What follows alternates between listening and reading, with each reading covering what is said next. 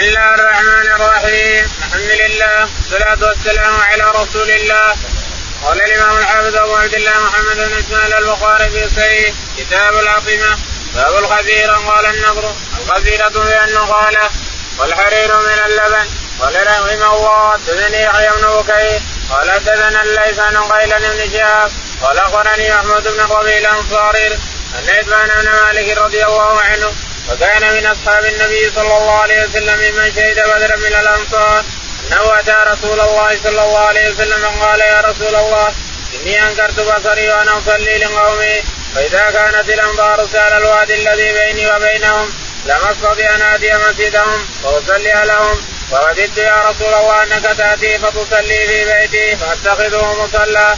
فقال سأفعل إن شاء الله.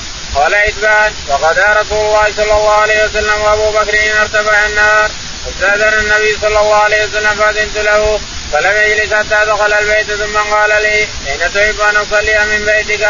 فأشرت إلى ناحية من البيت فقام النبي صلى الله عليه وسلم فكبر فصففنا فصلى ركعتين ثم سلم وعبثناه على خزير صنعناه فذهب في البيت رجال من أهل الدار له عدد فاجتمعوا فقال قائل منهم أين مالك بن الدخشن؟ فقال بعضهم ذلك منافق لا يحب الله ورسوله.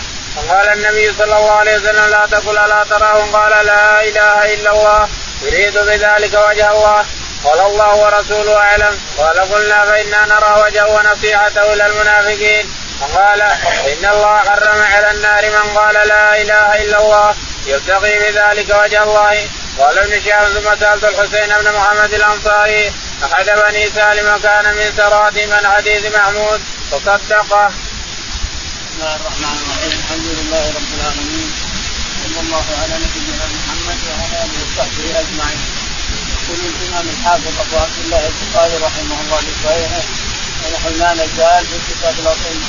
يقول رحمه الله باب الخزيرة وفسر الخزيرة لأنها من النخالة مع السبيل توقد من النخالة وتسجل البيوت. وكذلك الحريرة من اللبن، يعني اللبن أيضا ينقد لحبس مضرين من السمن ويسجل البيوت أيضا. هذا من اللبن، الحريرة من اللبن، والخزيرة من النخالة يحط على البيت. وأما العصيدة يسمونها العصيدة يسمونها السفينة، فهذا من الدقيق الخالص، دقيق خالص تحط بور ثم تحط عليه دقيق من البر الخالص أو الشعير الخالص ثم تلوك ثم تسلسل الجنوب. النبي عليه الصلاة والسلام لما نقها علي بن أبي طالب رضي الله عنه من الحمى جاء إلى التمر يريد أن يأكل منه مع الزلة، هذا يضرك تعال من السفينة. هذه اللي عصيدة من الشعير أو من البر. الماء يطبخ بور الماء وهم يحطون عليه دقيق الشعير أو دقيق البر، يحطون عليه يحطون الخطوط وإذا بردت يكسرون اللوز يروحون من هذه فإنها تجم الفؤاد ومن هذه فإنها تجم الفؤاد. هذه السلبينة عندنا، حريرة عندنا، خزيرة عندنا، سلبينة. السلبينة أخواتهم الكتين. قال حدثنا يحيى يقول البخاري حدثنا يحيى قال حدثنا الليث قال حدثنا قيل بن شهاب قال محمود بن الربيع عن عتبان بن مالك رضي الله تعالى عنه انه أتى الى النبي عليه الصلاة والسلام وقال يا رسول الله ان بصره قد قل وانه بينه وبين قومه ومسجده واودية ولا يقدر يخوض الاودية ايام السيل، فتعالي في بيتي صلي في مكان أجعله مصلى أنا ومن يجي عندي في بيتي، اللي يجون عندي أجعله مصلى. قال سأفعل إن شاء الله. فلما صباح النهار أتاه أبو بكر الصديق رضي الله تعالى عنه وصلى الله على محمد، فجاء الاثنان طرق الباب فاستأذن فأذن له فدخل عليه الصلاة والسلام. ثم أول ما دخل الغرفة قال إنه يريد أن يصلي لك يا رسول الله يا عتبان. قال هنا يا رسول الله. تقدم عليه الصلاة والسلام وصف أبو بكر وعتبان والرجال حضروا معهم وصلى بهم ركعتين عليه الصلاة والسلام وجعل عتبان مصلى. ثم حبسه على حريرة وقيل خزيرة، حبسه عليها فتسامع الحي كله أن الرسول هنا، فأتوا إلى بيت عتبان رضي الله عنه فأتوا سلموا على الرسول عليه الصلاة والسلام وهو جالس وقال واحد أين مالك بن يسمونه بن دغشل وهنا قال مالك بن دغشل بن دغنة نحن بن دغنة قال أين مالك إنه كان قال إنه كان منافق قال لا تقل هذا قال يا رسول الله نرى أنك كلامه وجلوسه وحياته مع المنافقين قال هل يقول لا إله إلا الله قال لا إله إلا الله حرمت عليه النار ودخل الجنة قال لا إله إلا الله ما فيها رسول الله يا لا إله إلا الله وحده بس تدخل رسول الله يدخل ضمنا إذا قال من كان آخر كلامه لا إله إلا الله دخل الجنة رسول الله الإنسان لا يتابع رسول الله رسول الله رسول الله رسول الله ما هو شريك لرب العالمين فإذا قلت لا إله إلا الله دخلت الجنة الإنسان من كان آخر كلامه لا إله إلا الله دخل الجنة وتدخل شهادة الرسول لا شك أنك لازم تؤمن بالرسول عليه الصلاة والسلام لازم تشهد أنه رسول الله لكن يدخل ضمن لا إله إلا الله من كان آخر كلامه لا إله إلا الله دخل الجنة وهنا يقول من قال لا إله إلا الله دخل حرم على النار ودخل الجنة الشاهد أن لا إله إلا الله يبتغي نعم يبتغي بذلك وجه الله يعني مؤمن يبتغي بذلك وجه الله دخل الجنة باب العنقد قال حميد سمعت أنس رضي الله عنه من النبي صلى الله عليه وسلم بسبيه قال قدمنا ولقد قسمنا وقال عمرو بن أبي عمرو أننا تلتنا النبي صلى الله عليه وسلم حيثا. يقول البخاري رحمه الله باب العقد عن ذكر العقد لأنه يجوز أن يسقي فطره الإنسان فسبع خمس من الأشياء صاع برد أو صاع شعير أو صاع تمر أو صاع من عقد ذكره الرسول في الأحاديث هكذا الفطرة الإنسان فطرة لك الإنسان طعام من عقد لأنه يؤكل في السمن فعلى الله سبحانه أحسن طعام وألف طعام. يقول البخاري رحمه الله حدثنا قال حميد قال حميد سمعت أنس قال من النبي صلى الله عليه وسلم بسبيه قال قد تمر ونفس توسل. يقول قال حميد قال أنس أن النبي عليه الصلاة والسلام أولم على صفية الحيث. الحيث شيء مخلوط أشياء مخلوطة تمر شعير حميد شعير وغابة وأشياء هذا أشياء مخلوط تسمى حيث يعني حيث مجموعة منها فأولم بالأقص وخبز الشعير وأجنى هذا كله فشاهد أن الأقص يؤكل مع السمن أجد مع الأقص. الأقص هو حليب تأخذه المرأة حليب إذا كثر الحليب عند الأعراض من الغنم أو من الإبل إذا كثر حطت الحليب على النار بجد كبير ثم إذا طبخ طبخ طبخ طبخ نزلته في الأرض ثم إذا برت انتهى وبرت خلاص برت تأخذ بيدها هكذا تأخذ بيدها عندها حصير مخوض ثم تحط على الحصير ثم تأخذ ثم تحط ثم تأخذ ثم تحط ثم إذا نشف صار العقص هذا اللي ترونه اللي يؤكل أحسن من كل شيء. قال رحمه الله دثنا مسلم بن إبراهيم قال دثنا شعبان أبي بشر عن سعيد عن ابن عباس رضي الله عنهما قال قالت إلى النبي صلى الله عليه وسلم ذبابا واقصا ولبنا ووضع الضب على مائدته ولو كان حراما لم يوضع وشرب اللبن وكل العقد. يقول البخاري رحمه الله حدثنا مسلم بن إبراهيم قال حدثنا شعبة قال حدثنا أبو بشر قال عن سعيد بن جبير رضي الله عنه عن ابن عباس رضي الله عنهما أنه كان عند خالته ميمونة فأتت خالته الأعرابية البدوية الحفيدة فأتت بغبان وأتت بأقص وسمن وأتت بأشياء وأتيتها لأختها عند أختها ميمونة أختها قدمتها للرسول عليه الصلاة والسلام فأكل الضب على مائدة الرسول ولم يأكله هو لكن أكل من الأقص وأكل من السمن وأكل من الجبن فحرم حفيدة إلى آخره. فلو كان حراما الرد على أبي حنيفة يقول إنه حرام فلو كان حراما ما أكل على ما أنزل الرسول عليه الصلاة والسلام وشرب اللبن وأكل من الأقص ولم يأكل من الضب لكن أكله خالد بن الوليد أنها خالته ميمونة أمه لبابة بنت الحارث الهلالية الصغرى وأم ابن عباس لبابة الكبرى وهذه الزبيدة أختهم وميمونة أختهم 4 بنات الحارث الهلالية. باب السلق والشعير قال رحمه الله حدثنا يحيى بن بكير قال حدثنا يعقوب بن عبد الرحمن عن أبي حاتم عن سالم بن سعد رضي الله عنه أنه قال كنا لنفرح بيوم الجمعة كانت لنا أجوز تأخذ أصول السلق وتجعله في قدر الله وتجعله في حبات من شعير إذا كلينا ذرناها وقربت إلينا وكنا نفرح بيوم الجمعة من أجل ذلك وما كنا نتغدى ولا نغيب إلا بعد الجمعة والله ما فيه شحم ولا وتك. يقول البخاري رحمه الله حدثنا باب السلق والشعير. باب السلق والشعير. السلق الورد هذا اللي ينبت في الأرض على الله قدر له طعم، له طعم لذيذ مرة، إذا طبخته طبخ تحط معه أي شيء يستعمله الإنسان من أحسن الأطعمة. اللب كذلك والجزر كذلك. السلق واللب والجزر كله نبات يجعلونه الناس بيوتهم على محل الماء يمسون بيوتهم يأخذون يحطون إدام على طعامهم، إدام الجزر إدام والسلق إدام واللب إدام وكل خضار يؤكل ثم إدام يطبخون يخلونه إدام للناس يبحث عن اللحم طعمه أحسن من اللحم يبحث عن اللحم أبيد أن يجي لحم كل يوم ويوم أحط من هذا وأحط بغير حريرة وحطيب بر ولا شعير ولا أي شيء إنما يكفيك عن طعمه أحسن من طعم اللحم.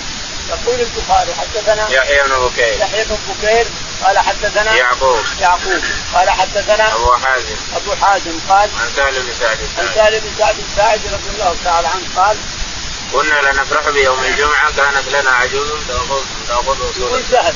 كنا نفرح بيوم الجمعة ليش؟ لأن في عجوز وجاورة بالمسجد وتطبخ السلق وتحط عليه حبات شعير، تطبخ الشعير حبوب ما تطحن حبوب حطه على السلق وتطبخ الجميع يطلع لذيذ مرة. يجوز نفرح في الجمعة على أن نمر عليها تكلمنا نفرحون الواحد تعطيه طعم يشربه ملعقة أو يشربه كذا وكذا فنفرح في الجمعة علشان الغداء هذا اللي تغدينا إياه ما تسمعها لها اسمها. وما كنا نتغدى ولا نقيل إلا بعد الجمعة ولا كنا نتغدى ولا نقيل إلا بعد صلاة الجمعة والله ما فيه شحم ولا وتك. والله ما فيه شحم ولا فيه يعني أشياء من اللي يأكلون الناس اليوم ما فيه يعني هذا السلك يكفيهم عن اللحم والخضار تكفيهم عن الأشياء الثمينة. باب الناس عند شعر اللحم. قال رحمه الله دثنا الله بن عبد الوهاب قال دثنا حمام قال دثنا أيوب عن محمد بن عباس رضي الله عنهما قال تعرق رسول الله صلى الله عليه وسلم قدما ثم قام فصلى ولم يتوضأ. وعن أيوب وعاصم عن كريمان بن عباس رضي الله عنهما قال انتشل النبي صلى الله عليه وسلم من قدر فأكل ثم صلى ولم يتوضأ.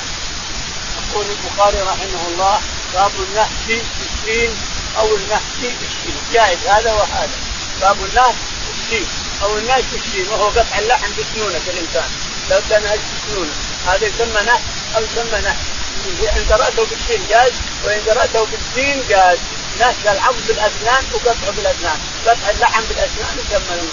يقول البخاري رحمه الله حدثنا عبد الله بن عبد الوهاب قال حدثنا حماد بن زيد قال حدثنا أيوب قال حدثنا محمد قال عن ابن عباس رضي الله عنهما قال تعرض رسول الله صلى الله عليه وسلم كتفا بالمقام وسلى ولم يتوضأ. يقول إن الرسول عليه الصلاة والسلام تعرقت كتفا يعني أخذ منه نهش منه من لحم الكتف ثم قام وغسل يديه وتمضمض وصلى بالناس ولم يتوضأ. أبو حنيفة رحمه الله يقول كل ما يطبخ على النار فإنه لازم ينقل لازم تتوضأ يا إنسان. قال وعن أيوب وعاصم عن كريم عن ابن عباس. قال وعن أيوب الحديث هذا عن أيوب وعكرمة عن ابن عباس رضي الله عنهما. قال انتشل النبي صلى الله عليه وسلم عرضا. قال انتشل عرضا يعني أخذ عرض يعني أخذ عرض اللي هو عظم اللحم راح أخذه من الكتف ثم صار ينهشه واقف انتشله والأذان أذن الصلاة بتقام صار ينهش عليه الصلاة والسلام ثم تركه ذهبا تمضمض ذهب وصلى بالناس ولم يتوضأ. باب تعرض العضد. قال رحمه الله حدثني محمد بن المثنى قال حدثني عثمان بن عمر قال حدثنا فلان قال حدثنا أبو حازم المدني قال حدثنا أبو بن أبي قتادة عن أبيه أنه قال خرجنا مع النبي صلى الله عليه وسلم نحو مكة قال حدثنا عبد العزيز بن عبد الله قال حدثنا محمد بن جعفر عن أبي حازم عبد الله بن أبي قتادة السلمي عن أبيه أنه قال: كنت يوما جالسا مع رجال من أصحاب النبي صلى الله عليه وسلم في منزل في طريق مكة، ورسول الله صلى الله عليه وسلم نازل أمامنا والقوم محرمون وأنا غير محرم، وأبصروا حمارا وحشيا وأنا مشغول أقصف عليه فلم يؤذنوني له، وأحبوا لو أني أبصرته، فثبت فأبصرت فقمت إلى الفرس فأدرجته ثم ركضت ونسيت الصوت والرمح، وقلت لهم ناولوني الصوت والرمح، فقالوا لا والله لا نعينك عليه بشيء، وقدمت فنزلت فأخذت ما ثم ركبته وسددت على الحمار فعثرته ثم جئت به وقد مات، فوقعوا به يأكلونه، ثم إنهم شكوا في أغلهم إياه وهم حرم، فرحنا وقبضوا العتبة معي فأدركنا رسول الله صلى الله عليه وسلم فسألنا عن ذلك، فقال معكم منه شيء، فناولته العدد فأكلوه حتى تعرقا وهو محرم. قال ابن جعفر: وحدثني زيد بن أسلم عن عطاء بن يسار عن أبي قتادة مثله. يقول البخاري رحمه الله: باب تعرق العظم. باب تعرق العظم، يعني كونه يتحرك منه، يأكل منه. عظم الكتف هذا يتحرك منه الكتف، ولا العضد يأكل منه يتحرك منه، يسمى تعرق العظم. قال: حدثنا محمد بن المثنى قال: حدثنا عثمان بن عمر قال حدثنا فليح قال حدثنا أبو حازم المدني هذا المدني الأصغر، أبو حازم سهل بن سعد يسمى المدني، والكبير أبو حازم الكبير سلمان الأشجعي يسمى الكوفي. يقول أبو حازم الكوفي، هذا كوفي وهذا مدني. الأصغر أبو حازم الأصغر مدني، والأكبر اللي هو مولى عزة الإسلامية، هذا من الكوفة هذا من المدينة. هذا اللي بين يدينا الآن هو المدني سهل بن سعد الساعدي رضي الله تعالى عنه. قال: كنا عن عبد الله بن أبي قتادة عن أبي قتادة رضي الله تعالى عنه، ثم حول السند فقال: حدثنا عبد العزيز بن عبد الله قال: حدثنا محمد بن جعفر قال: أنا أبي حازم المدني قال: عن عبد الله بن أبي قتادة عن أبي قتادة أرسله الرسول عليه الصلاة والسلام عينا يكشف البحر، ساحل البحر، المحرمون أحرموا من الحليفة. الرسول عليه الصلاة والسلام والصحابة أحرموا من الحليفة، نبر علي أحرموا. أبو قتادة أرسله الرسول لأنه خيال عنده فرس، وأرسل معه ناس يكشفون الساحل كله، يكون قريش، هل في أحد من قريش ساحل البحر؟ أما فيه فلم يحرم إلا من الجحفة. أبو قتادة أحرم من الجحفة، والرسول معه عليه الصلاة والسلام أحرم من الحليفة. الشاهد أن أبا قتادة كان جالسا يخطفون عليه عند الناس المحرمين، عند الناس الصعب المحرمين، فأبصروا حمار وحش تمشي. كانت حمر الوحش موجودة هنا وهنا موجودة تمشي مع الناس، لكن لما طلعت البنتج والرصاص أكلها الرصاص فهاجرت إلى بلاد أخرى. حمر الوحش وبقر الوحش كان موجود يأكلونه، أكلها الرصاص هاجرت عن البلاد هذه كلها اللي فيها الرصاص، هاجرت إلى بلاد أخرى ونزحت ولم توجدها، ما يوجد شيء منها، إنما بقي الغضب والأرانب وما إلى ذلك. يقول: وكان يقصف نعله فأبصر قومه حمار وحش فودوا لو أنه رآه، ففي لحظة رآه، فلما رآه قام وركب فرسه، وركب الفرس ونسي الصوب ونسي الروم، فقال: عطوني لا نعينك على قتله، على نحوره ولا نعينك على قتله. فنزل مغضبا عليهم، زعلان عليهم، فأخذ الصوت والرمح ثم شد على الحمار حتى طعنه، فلما مات جره إليهم، جابوا إليهم حضر صبرة، ثم حطوا ولعوا الحطب، ثم لما طفيت الحطب حطوه في الحفرة حتى نضج، جوه يعني سبقوه تمر حتى نضج، فلما نضج أخرجوه صاروا يأكلون منه، فأخذ الكتف هذا كله أخذوا للرسول عليه الصلاة والسلام قطعه. لما أكلوا وشبعوا وانتهوا لحقوا بالرسول عليه الصلاة والسلام فسألوه وقالوا: كيف نأكل؟ إحنا ما سألنا الرسول عنه، إحنا محرمين، كيف نأكل؟ اللي صادوا غير محرم ولا صادوا لكم أيضا، صادوا لنفسهم. فالشاهد أنهم لما لحقوا الرسول عليه الصلاة والسلام سألوه عن هذا، فقال: أشار منكم أشار شيء، أو عنتوه بشيء، أو أعطيته حصى أو صوب، أو قلتوا هذا الحمار أو أمر كذا، أنت لا أحد ما أشر أحد ولا أعان أحد ولا ساعد أحد. قال قلوا هل معكم منه شيء؟ فقال فقد نعم يا رسول الله الكتب. يقول فأعطى الرسول الكتب وصار ينهش منه عليه الصلاة والسلام مشي محمود حي. باب قد اللعن السكين. قال رحمه الله حدثنا أبو اليمان قال أخبرنا شعيب بن الزهري قال أخبرني جعفر بن عمرو بن أمية أن أباه عمرو بن أمية أخبره أنه رأى النبي صلى الله عليه وسلم يعتز من كتف شاة في يده فدعي إلى الصلاة فألقاه السكين الذي يعتز بها ثم قام وصلى ولم يتوضأ. يقول البخاري رحمه الله باب السكين باب قطع اللحم بالسكين. حدثنا أبو اليمان قال حدثنا شعيب عن الزهري عن جعفر بن عمرو أمية الضمري رضي الله عنه يسمى ساعي الرسول عليه الصلاة والسلام. رسول الرسول وساعي الرسول لأنه يسبق الخيل، ركب على رجوله يسبق الخيل، ولا ركب على الفرس يسبق رجليه في الأرض من طول رجوله، وهو الذي يرسله الرسول إلى المهمات، هو الذي أتى بهم حبيبة من الحبشة عمرو بن أمية الضمري رضي الله عنه. الشاهد أنه يسمى ساعي الرسول عليه الصلاة والسلام. يقول عمرو بن أمية أنه رأى النبي صلى الله عليه وسلم يعتز من كتف شاة. أنه رأى النبي عليه الصلاة والسلام يعتز اللحم من شاة، من كتف أو من شاة أو من شيء بالسكين، ثم لما أقامت الصلاة فمضمض وألقى اللحم والسكين وصلى ولم يتوضأ. باب ما أبى النبي صلى الله عليه وسلم طعاما. قال رحمه الله حدثنا محمد بن كثير قال أخبرنا سفيان الأعمش عن أبي حازم عن أبي هريرة رضي الله عنه أنه قال ما عاب النبي صلى الله عليه وسلم طعاما قط إن استهوى أكله وإن كرهه تركه. يقول البخاري رحمه الله باب النبي ما عاب طعاما قط، ما عاب بحضوره عليه الصلاة والسلام طعاما قط إن استهوى أكله وإلا تركه ولم يتكلم فيه بشيء.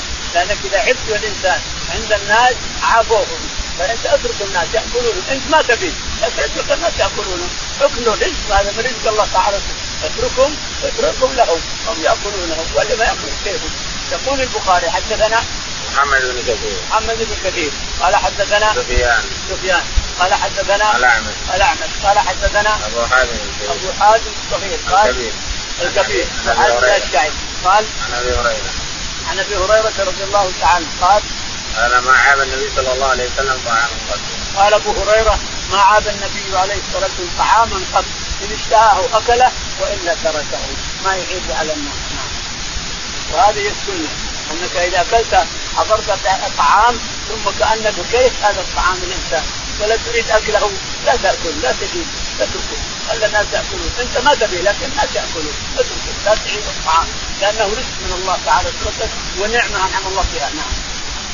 باب النفخ في الشعير. قال رحمه الله حدثنا سعيد بن أبي مريم قال حدثنا أبو غسان قال حدثني أبو حازم أنه سأل سهلا رضي الله عنه أرأيتم في زمان النبي صلى الله عليه وسلم النقي؟ قال لا. فقلت كنتم تنقلون الشعير؟ قال لا ولكن كنا ننفخه. يقول البخاري رحمه الله باب نفخ الشعير، يعني يطحن وما عندهم مناقل ما في زمانهم، ما يعرفون المنقل أو كيف تأتهم فننفخه التطح عنهم اللي يطير واللي يبقى نحن اللي يبقى التقيد الحبة اللب يبقى والبشر يطير خلاص ننفخه يطير اللي يطير ما هو رزقنا واللي يبقى هو رزقنا نطحنه نأكله. يقول البخاري رحمه الله حدثنا سعيد بن أبي مريم قال حدثنا أبو غسان يجوز أن يكون المسمعين قال حدثنا أبو حازم قال حدثنا سهل بن سعد الساعدي قال سائل هل رأيتم في زمن النبي صلى الله عليه وسلم النقي؟ قال لا. هل رأيتم في زمن النبي نقيا؟ قال لا ما نعرفه. لو كيف تعملون بالبر الشعير بالبر الأشياء كيف تنقلونه؟ قال ما نعرف مناقل نحطه الصحن وننبخه اللي يطير ما هو رزقنا واللي يبقى ناكله. باب ما كان النبي صلى الله عليه وسلم وأصحابه يأكلون. قال رحمه الله حدثنا أبو النعمان قال حدثنا حماد بن زيد عن عباس الجريري عن أبي عثمان النهدي عن أبي هريرة رضي الله عنه قال قسم النبي صلى الله عليه وسلم يوما بين أصحابه تمرة وعدا كل إنسان 7 مرات بعدان 7 مرات إحداهن عجبا ولم يكن بها تمرة أعجب إلي منها شتت في مضاغه. يقول البخاري رحمه الله: باب ما الذي يأكل النبي عليه الصلاة والسلام وأصحابه بعد الأيام، ما الذي يأكلونه؟ يقول رحمه الله: حدثنا أبو النعمان عالي محمد بن فضل قال حدثنا حماد بن زيد قال حدثنا عباس الجريري قال أنا بإثمان النهدي قال أنا بهريرة رضي الله تعالى عنه قال ختم النبي صلى الله عليه وسلم يوما بين أصحابه تمرا. يقول أبو هريرة: ختم النبي عليه الصلاة والسلام يوما تمرا، أعطى كل إنسان 7 تمرات، وأعطاني أنا 7 تمرات لأن حشبة فأكلتها، ولكن ما أعجبت بأحسن من الحشبة لأنها رفقت بأسناني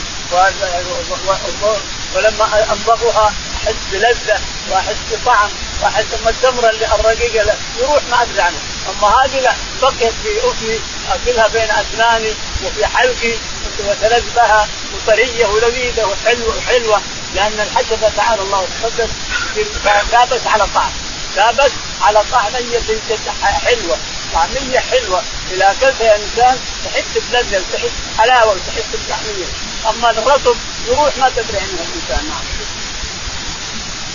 قال رحمه الله: حدثنا عبد الله بن محمد قال حدثنا عمرو بن جرير قال حدثنا شعبة عن إسماعيل عن قيس بن سعد رضي الله عنه قال: رأيت نساء بها 7 مع النبي صلى الله عليه وسلم فلنا طعام إلا ورق الحبلة أو الحبلة حتى يضع أحدنا ما تضع الشاة، ثم أصبحت بنو أسد تعذرني على الإسلام خسرت إذا وضل سعي. يقول البخاري رحمه الله: حدثنا عبد الله بن محمد قال حدثنا وهب بن جرير قال حدثنا شعبة عن إسماعيل قال عن قيس بن أبي حازم قال عن سعد بن أبي وقاص رضي الله تعالى عنه يقول: كنا سبعة مع النبي عليه الصلاة والسلام اجتمع علينا ثمرات نأكلها. يقول: ما لنا طعام إلا ورق الحبلة. ما لنا، يقول سعد رضي الله عنه: كنا مع الرسول عليه الصلاة والسلام 7 أنفار، كان طعام الحبلة يعني الحبل الورق الشجر نأكله حتى إننا نبحر كما يبحر البعير الغنمة، نبحر كما يبحر البعير وكما تبحر الغنمة، قال طعام الشجر ورق الشجر مثل الثمن ومثل الغنمة، نبحر كما تبحرون، ما لنا طعام.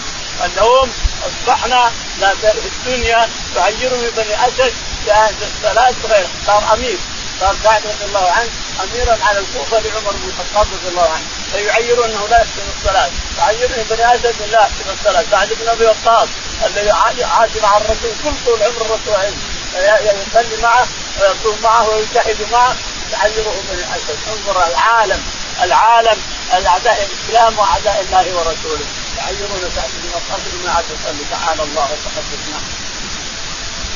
قال رحمه الله: حدثنا قتيبة بن سعيد قال حدثنا يعقوب بن أبي حازم أنه قال: سألت سهل بن سعد رضي الله عنه فقلت: أكل رسول الله صلى الله عليه وسلم النقي؟ قال: سأل ما رأى رسول الله صلى الله عليه وسلم النقي من حين ابتعثه الله حتى قبضه الله. قال: فقلت: هل كانت لكم في عهد رسول الله صلى الله عليه وسلم مناخل؟ قال: ما رأى رسول الله صلى الله عليه وسلم منخلا من حين ابتعثه الله حتى قبضه. قال: قلت: كيف كنتم تأكلون الشعير غير منقول؟ قال: كنا نطعنه وننفخه وطاف يطير ما طار وما بقي ذريناه فأكلناه. يقول البخاري رحمه الله: حدثنا قتيبة قال حدثنا يعقوب قال حدثنا أبو حازم قال سألت سهل بن سعد رضي الله تعالى عنه: هل كان لكم هل أكل رسول الله صلى الله عليه وسلم النقي؟ هل أكل الرسول عليه الصلاة والسلام النقي يعني الطعام المقطع المنخور النقي؟ قال: ما رأى الرسول عليه الصلاة والسلام نقيا، ما أكل نقي. قال: ولا نخلت شيء إلا تعملون بالشعير إلا طعمتم، ماذا تعملون به؟ هل تنقلونه؟ قال: ما رأى الرسول عليه الصلاة والسلام حتى لحق بربه ما رأى منكم. المناخل موجودة لكنهم ما ينقلون، ما ينقلون. أما إنها غالية ما يشترونها ولا موجودة في زمان المنقل، ولهذا اسمه هو اسمه يومنا هذا هو اسمه المنقل، اللي ينقلبه الشعير وينقلبه البر وينقلبه بعض الأشياء. الشاهد قال ما رأى منقل الرسول عليه الصلاة والسلام، قال كيف كنتم تصنعون بتعين الشعير طحنتموه؟ قال نحن ننفخه، فاللي يبقى اللي يطير هو مغول الجنة، واللي يبقى هو الجنة. قال رحمه الله حدثني كعب بن إبراهيم قال أخبرنا روح بن عبادة قال حدثنا ابن أبي ذئب عن سعيد المقبري عن أبي هريرة رضي الله عنه أنه مر بقوم بين أيديهم شاة مصرية فدعاه بابا أن يأكل، قال خرج رسول الله صلى الله عليه وسلم من الدنيا ولم يشبع من الخبز الشعير. قال البخاري رحمه الله حدثنا كعب بن إبراهيم قال حدثنا روح بن عبادة قال عن ابن أبي ذئب قال حدثنا سعيد المقبري قال عن أبي هريرة رضي الله تعالى عنه أنه مر بقوم يشكون شاة بين يديهم شاة مشوية أو يشكونها، فقالوا تفضل يا أبا هريرة، فرفض أن يأكل معهم. قال الرسول عليه الصلاة والسلام خرج من الدنيا وربنا أحل الطيبات، الذين آمنوا أحل لكم الطيبات، الطيبات من الرزق أباحها الله لبني آدم يأكلونها، تأكل الإنسان من الطيبات وتشكر ربك عليها يا إنسان أحد الأشياء. لكن هذا التقشف من أبي هريرة وابتدى بالرسول وأحوط بهذا. قال رحمه الله تزنى عبد الله بن أبي الأسود قال تزنى معاذ قال تزني أبي أيونس قتادة أن أنس بن مالك رضي الله عنه أنه قال ما أكل النبي صلى الله عليه وسلم على خوات ولا في سفرجة ولا خبز له مرقق. قلت لقتادة على ما يأكلون؟ قال على السفر. قال البخاري رحمه الله حدثنا عبد الله بن أبي الأسود قال حدثنا معاذ قال حدثنا أبيه قال عن يونس قال عن قتادة قال عن أنس رضي الله عنه قال ما أكل النبي صلى الله عليه وسلم على خوان. يقول أنس رضي الله عنه ما أكل النبي عليه الصلاة والسلام على خوان، يعني السفر السبع على خشب السبع ولا على سفرجة ولا على سفرجة أيضا ولا على مرقق ولا أكل مرقق من الطعام. قال في على ما يأكلون؟ قال على السفرة، سفرة يسمونها أمر من فرص النخل وهي زج مدورة أنتم تعرفونها موجودة الآن في الأسواق، تعملنا بعض السكانة وبعض الأخوان وبعض السيدات يسمونها نفس مدورة ولا عيون، لكن يسمونها يأكلون فوقها. الآن اشتغلوا السفر اللي صارت تأتي يشترونها بالجملة يشترونها بالكراتين سفر بمثلها الإنسان تأكل فوقها، استغنوا عن الخبز ما عاد يشترون الخبز ولا يوجد الخبز. المراوح هذه حقة المراوح والسفر الخبز موجودة كانت يأكلون عليها الناس. قال رحمه الله تزنى قتيبة قال تزنى جرير عن منصور عن إبراهيم الأسود عن عائشة رضي الله عنها قالت ما شبع آل محمد صلى الله عليه وسلم منذ قدم المدينة من طعام البر 3 ليال تباعا حتى قبض. قال البخاري رحمه الله حدثنا قتيبة قال حدثنا جرير قال حدثنا منصور قال عن إبراهيم عن الأسود قال عن عائشة رضي الله تعالى عنها تقول أن النبي آل محمد ما شبعوا 3 أيام من البر الحق، هذا اللي يأتحق يأكلون شعير يأكلون تمر، ولكن ما شبعوا من البر 3 أيام متتابعة ما شبعوا. قد يأكلون يوما ولكن ما يتتابع، من 3 أيام متتابعة ما أكلوا البر. البر أصله يجي من الشام، البر هذا اللي يسمى البر الخالق يجي من الشام، لأن بر المدينة هو طيب، بر المدينة نسمه هو طيب، يجي البر من الشام النقل الجيد يجي غالبا من الشام. باب التلبينة قال رحمه الله دثنا يحيى بن بكير ولا دثنا الليث بن غيلان بن شهاب عن عروة عن عائشة زوج النبي صلى الله عليه وسلم أنها كانت إذا مات الميت من أهلها فاجتمعن لذلك النساء ثم تفرقن إلا آلها، وخاصة آمنت بمربة من تلبينة فطبخت ثم صنع سرير فصبت التلبينة عليها ثم قالت كلن منها إني سمعت رسول الله صلى الله عليه وسلم يقول التلبينة مجمة لفؤاد المريض تذهب ببعض الحزن.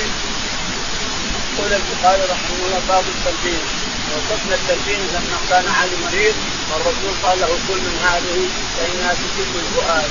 التلبين هي يطلق الماء فوق المنشور على تجيب حرف الشوك أي يسمى تلبين، أو تجيب خبز فيه نقل فيصنفه الإنسان الصحن على الثمن أو مرق لحم يحط عليه، وناقل يقول حريم يعني يسمونه التلبين، يعني يسمونه التلبينة غير التلبين، والله أن التلبينة غير التلبين.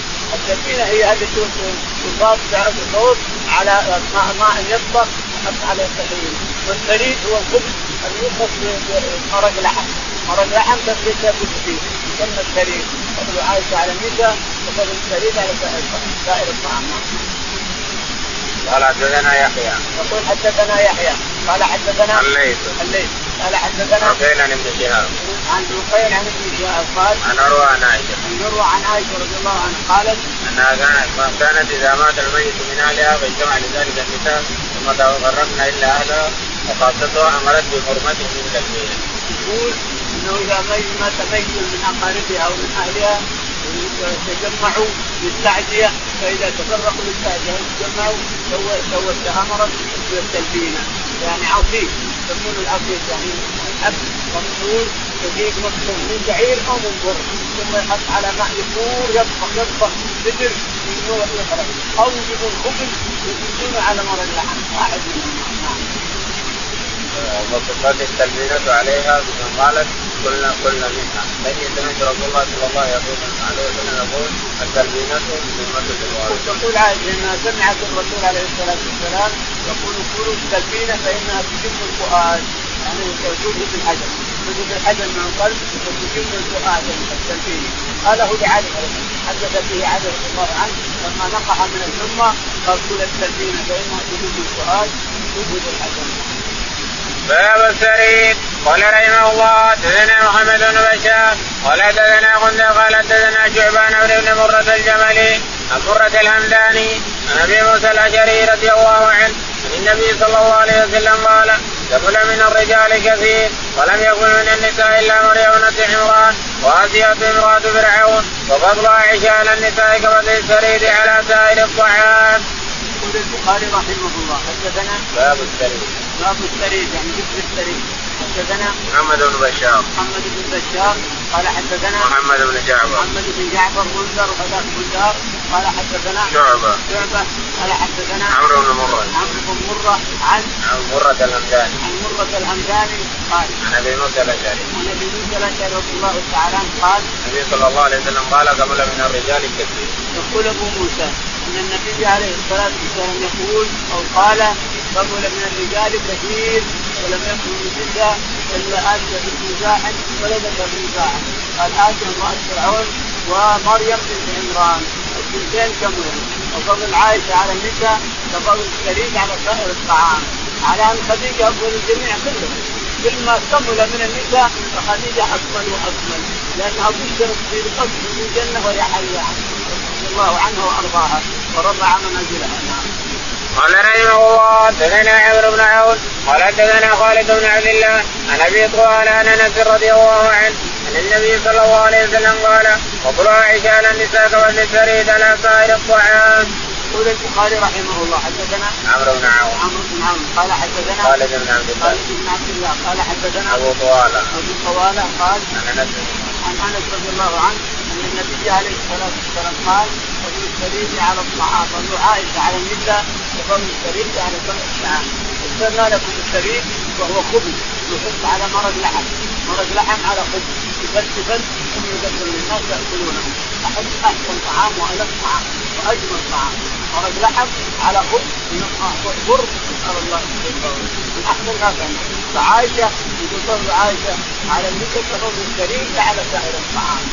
قال رحمه الله تدنا عبد الله بن منير أنه سمع أبا حاتم الأشعري بن حاتم قال حدثنا ابن عون عن ثمامة بن أنس رضي الله عنه قال دخلت مع النبي صلى الله عليه وسلم فلا غلام له خيان فقدم إليه قصة بها فريد قال وانقلع على عمله قال فجعل النبي صلى الله عليه وسلم يتتبع السباع قال فجعلت تتبعه بعضه بين يديه قال فما زلت بعد أحب السباع.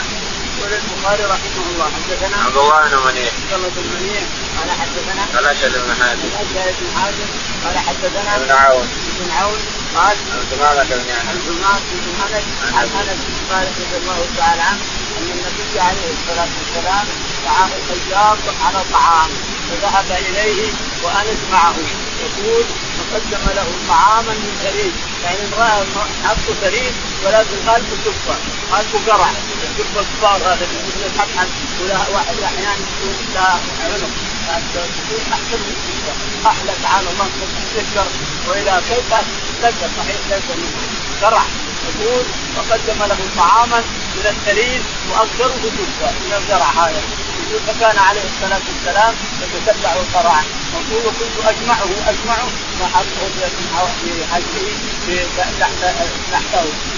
كنت أحب القرع في ذلك اليوم أنا كنت أحب القرع في ذلك اليوم. كثير من الناس يزرع القرع لهذا الغرض، يزرع في مزرعة إذا كان عندنا مزرعة يزرع القرع هذا لهذا الغرض ولا يأكله أولاده. باب ذات المضموطة والكتف والجنب. قال رحمه الله دثنا عتبة بن خالد قال دثنا عمرو بن يحيى عن قتادة أنه قال كنا نأتي أنس بن مالك رضي الله عنه وقباس قائم قال كلوا فما يعلم النبي صلى الله عليه وسلم رأى رغيفا مركبا حتى لحق بالله ولا رأى شاة سميطا بعينه قط. يقول البخاري رحمه الله باب ذات المضموطة هي تحريك يوضع بماء حار غنمة والبح يرمى بماء حار ثم ينزع الشعر بعد ما ينحب الماء الحار يجلونها من الحار ثم يجلون الشعر لا يجي يمشي معك الشعر محتاج للتنفس ويؤثر ما يؤثر يجي الشعر يمشي معك ويطلعون موية حار ويطلعون موية حار ثم برده يجي الشعر يمشي معك لا تعنه الشعر لأنه أجلاب ما يطلعونه الجلد هذا يحملونه على جنب الجلد يطلع ما يتخرج الجلد كذا ينتبهون به أما لللبن يحطونه قليل أو جربة أو شيء من هذا الشاهد أنها المضموطة هي التي توضع في الساعة التي تلطف كلها بجلدها ثم يأخذون الجلد. قال حدثنا عتبة بن خالد قال حدثنا حمام بن يحيى قال حدثنا قتادة قال قال قتادة كنا نأتي أنس بن مالك وقباس يقول قتادة بالدعامة السدوسي تلميذ أنس كنا نذهب إلى أنس بن مالك بالكوفة يقول فيقدم لنا بالبصرة هو الكسلان البصرة قال فيقدم لنا طعاما مرقم ولحم مضبوطا يقول النبي عليه الصلاة كله النبي عليه الصلاة والسلام ما شبع من خبز مرقم أنا الحمد لله يقول أنا بزعمه أنا الحمد لله كما ترون فكله. قال فما أعلم النبي صلى الله عليه وسلم رأى رغيفا مرقما حتى لحقه. ما أعلم النبي رأى يقول أنا ما أعلم أن النبي عليه الصلاة والسلام رأى رغيفا مرقما قال ولا أرى شاة سميطا بعينه ما رآها عند الناس يأكلونها بزمان. قال رحمه الله دثنا محمد بن قاتل قال أخبرنا عبد الله قال أخبرنا معمر الزهري عن جابر بن عمرو بن أبي الضمري عن أبيه رضي الله عنه قال رأيت رسول الله صلى الله عليه وسلم يأكل من كتف شاة فأكل منها فطهي على الصلاة فقام وضرع السكين فصلى ولم يتوضأ. يقول البخاري رحمه الله حدثنا محمد بن مقاتل المروزي قال حدثنا عبد الله بن مبارك المروزي قال عن معمر عن الزهري عن جعفر بن عمرو بن أمية قال عن أبيه عمرو بن أمية الضمري قال رأيت رسول الله صلى الله عليه وسلم يحتز من كتف شاة رأيت النبي عليه الصلاة والسلام يحتز من كتف شاة يأكل منها ثم قام يكمل الصلاة تركها ثم ذهب وتمضمض وصلى في الناس ولم يتوضأ. فهو ما كان السلف يدخرون في بيوتهم وأسفارهم من الطعام واللحم وغيره.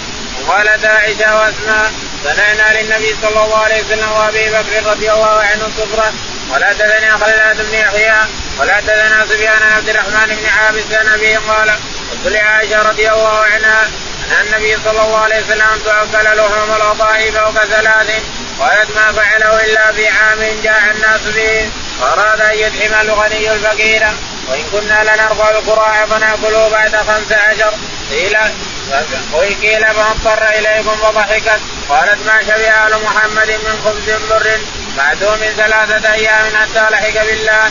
وقال ابن كثير أخبرنا سفيان قال حدثنا عبد الرحمن بن عابس في هذا. باب ما كان السلف يستطيرون من اللحوم ويقولون لعيالهم ولعيالهم السلف يأكلون ويستطيرون من الطعام من الرزق اللي رزقهم الله فيه. قال وقالت عائشة وأسماء صنعنا للنبي صلى الله عليه وسلم وفي وقت الصبح. تقول عائشة وأسماء صنعنا للنبي عليه الصلاة والسلام سفرة في النبي وأبي بكر لما أراد أن يسافر صنعوا له سفرة حتى سافر. قال حدثنا خلاد بن يحيى قال حدثنا سفيان قال حدثنا عبد الرحمن بن عابد عن أبيه عابد قال قلت لعائشة عن النبي صلى الله عليه وسلم يؤكل لحوم الأضاحي فوق ثلاث. قلت لعائشة نهى النبي عليه الصلاة والسلام أن تؤكل لحوم الأضاحي فوق ثلاث. قالت ما فعله إلا في عام جاء ما فعله إلا في سنة واحدة تلك السافة، يعني جاءت أعراب في عام مرة واحدة وربطوا بالمدينة.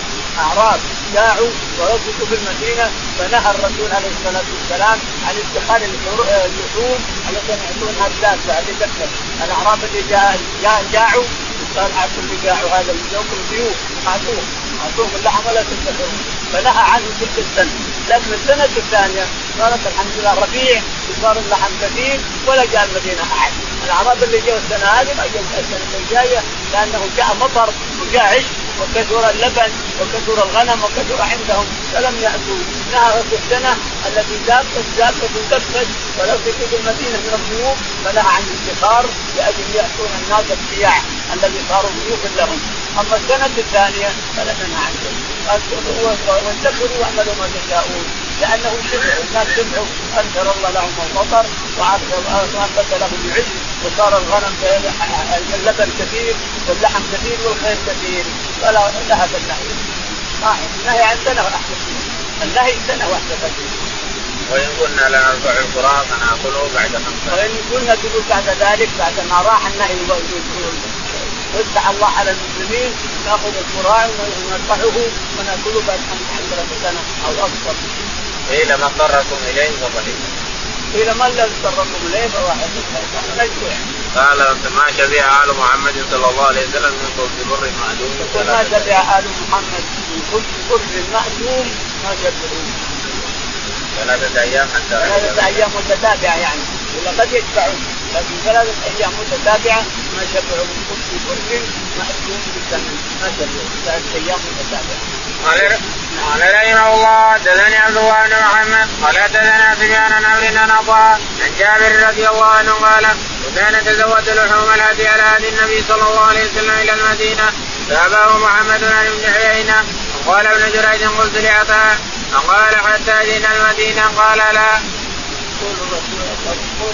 قال رحمه الله حدثنا عبد الله بن محمد قال حدثنا سفيان قال حدثنا عمرو بن دينار قال عن عطاء بن أبي رباح عن جابر رضي الله تعالى عنه قال كنا نتزوج الأضاحي من منى إلى المدينة يعني يذبحون الضحايا من منى ويذبحون اللحم بالمسرع يذبحونها يذبحون اللحم والخضرات والشيء والقنابل ثم بعد ذلك يجعلونها بالمزاوي يجعلون هذا عنده هذا عنده وننقله إلى المدينة ننقل اللحم هذا إلى المدينة.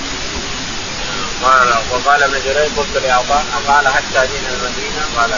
قلت ابن جريج قال لعطاء قال حتى جئنا المدينة قال لا. أطلعنا إلى المدينة يقولون عبد الطريق جايز إن اللحم ينتهي أطلعه بالطريق عن والله ما دينا من علينا عافنا من عافية وولنا من توليت اللهم توفنا مسلمين أحسن بالصالحين.